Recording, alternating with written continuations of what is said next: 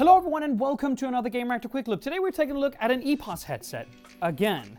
Actually, since they started phasing out the GP, uh, GSP series, which was back, it had its roots back when it was Sennheiser, um, they started replacing the GSP series with the H series, and ever since then, it's been kind of uneven territory. Not all of them has particularly impressed us because mostly they kept the price really high while slicing a lot of the features that you would expect at those given price points. Well, now, today, it is set to be a little bit different because these are the H3 Pro Hybrid. Again, there's also just an, a regular H3 Hybrid or H no H3 H3 hybrid, but these are the H3 Pro hybrid. And the reason for that is that finally, in one of these new H series EPOS headsets, we get all the connection uh, opportunities that you would expect out of a semi expensive to really expensive gaming headset. So, what I mean by that is wired connection through jack, if that's what you want, USB Type C connection, if that's what you want, Bluetooth 5.2, if that's what you want, and also, finally, a 2.4 gigahertz USB Type A dongle. Meaning that every single like like way of connecting to the device that you want audio from or chat with, chat from, you now have it. And that is really good news because if you combine those opportunities with some of the good points that the H series in general has been able to come up with, well, then you get a pretty striking product. So, what are those? Well, mainly, again, we've been talking about this a number of times on the different H series headsets, so bear with me as I repeat myself.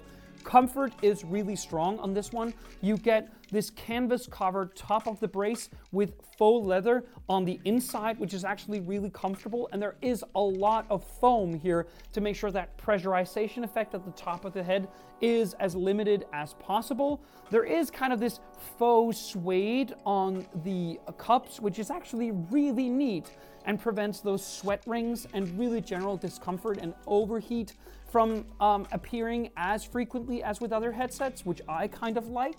There is the little volume wheel here, which doesn't have as an incremental touch to them as I would expect, but it's still much nicer than pressing a button, I would say.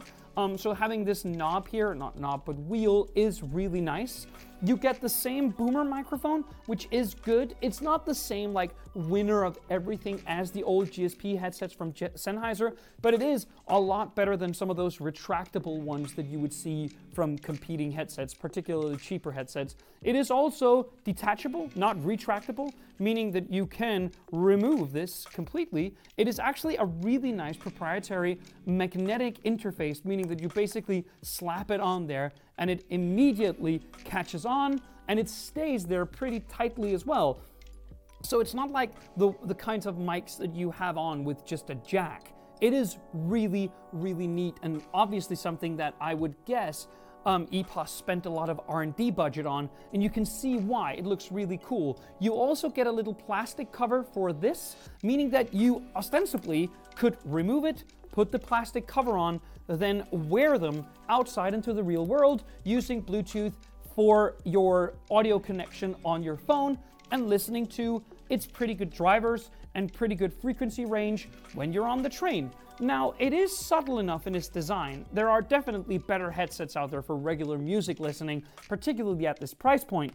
But if you're the kind of person that wants a one size fits all, you could imme- you could uh, like really easily imagine this scenario. So you wear them at home, for instance, you wear them at home, you are playing, and the 2.4 gigahertz dongle is, for instance, in your PS5. It supports PS4 and PS5, by the way. So you're chatting to your mates, you are playing, then you had to catch a train ride somewhere, so you detach the microphone, store that somewhere, put on the plastic protective cover, and you don't even need that, as I don't guess a lot of dust increments would get in here, but I'm guessing that it's not waterproof, so you probably should be. And then uh, by switching it to Bluetooth, it'll do immediately pair to your phone, and off you go. That's actually a really neat proposition.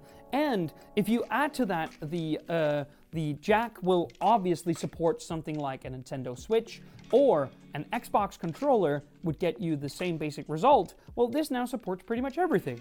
That does not mean that there aren't inherent problems, though, because there are. First off, this thing is really annoying. This little hole is for the jack, but it's obviously, as regularly uh, e- regular EPOS interested consumers will note, it is the same mini jack interface that EPOS has been using for a while. Now they say it is because that they want something secure so that the jack won't snap. But obviously, I've never heard of someone snapping their jack, their, their jack cable interfaces while gaming, not unless you're really violent already. So the point of the matter is that this, while sculpted in order to provide security, is really so that if your cable breaks or you lose it, which I'm guessing is much more, um, is much more sort of statistically likely, that then you can't just use any old jack cable you have in your home. You have to buy a proprietary cable from EPOS, which they will, reg- I'm guessing, overcharge for. So it's really a consumer hostile way of doing it. Just have a regular old jack, which you can use, and if you don't like either the length or just the type of cable you provide, they can use one of their own. I mean, that's really, really simple to me. The other thing is price. Um, while these are very good, I would say they're very, very good. They're among the most comfortable and well built headsets that I've tried this year. They're also really expensive, as in in Danish kroner, which isn't necessarily the way that you can uh, level these products out against each other and manufacturers against each other. It is around 2,000 Danish kroner, which I would be guessing is around 200 to 250 dollars. You have to retract a little bit, and I couldn't find a regular old dollar price before I went on air. But 2,000 Danish kroner. Now, let's put that into perspective. For around 900 kroner, less than half, you can get a Logitech X Pro Lightspeed wireless headset which does around the same kinds of things. You can also, for around 1200 kroner, you can get the uh, Razer Black Shark V2 Pro, also wireless, and also has the HyperClear microphone, which we actually prefer to this. But what I will give EPOS this time around, which does make this great, is that the like the amalgamation, the, the, the sort of the combined effort of the comfort, the build quality, the Bluetooth, the 2.4 gigahertz dongle, the quality of the cables included because they are great, and the microphone, uh, like which is detachable in nature, it is just very, very good. So while it is more expensive than it possibly needs to be, it's also just a really good headset, which is much more than you'd be able to say about other EPOS H series headsets in the past. So this is really a great step in the right direction for them, and I hope they will continue down this path. Thank you so much for watching. See you on the next one.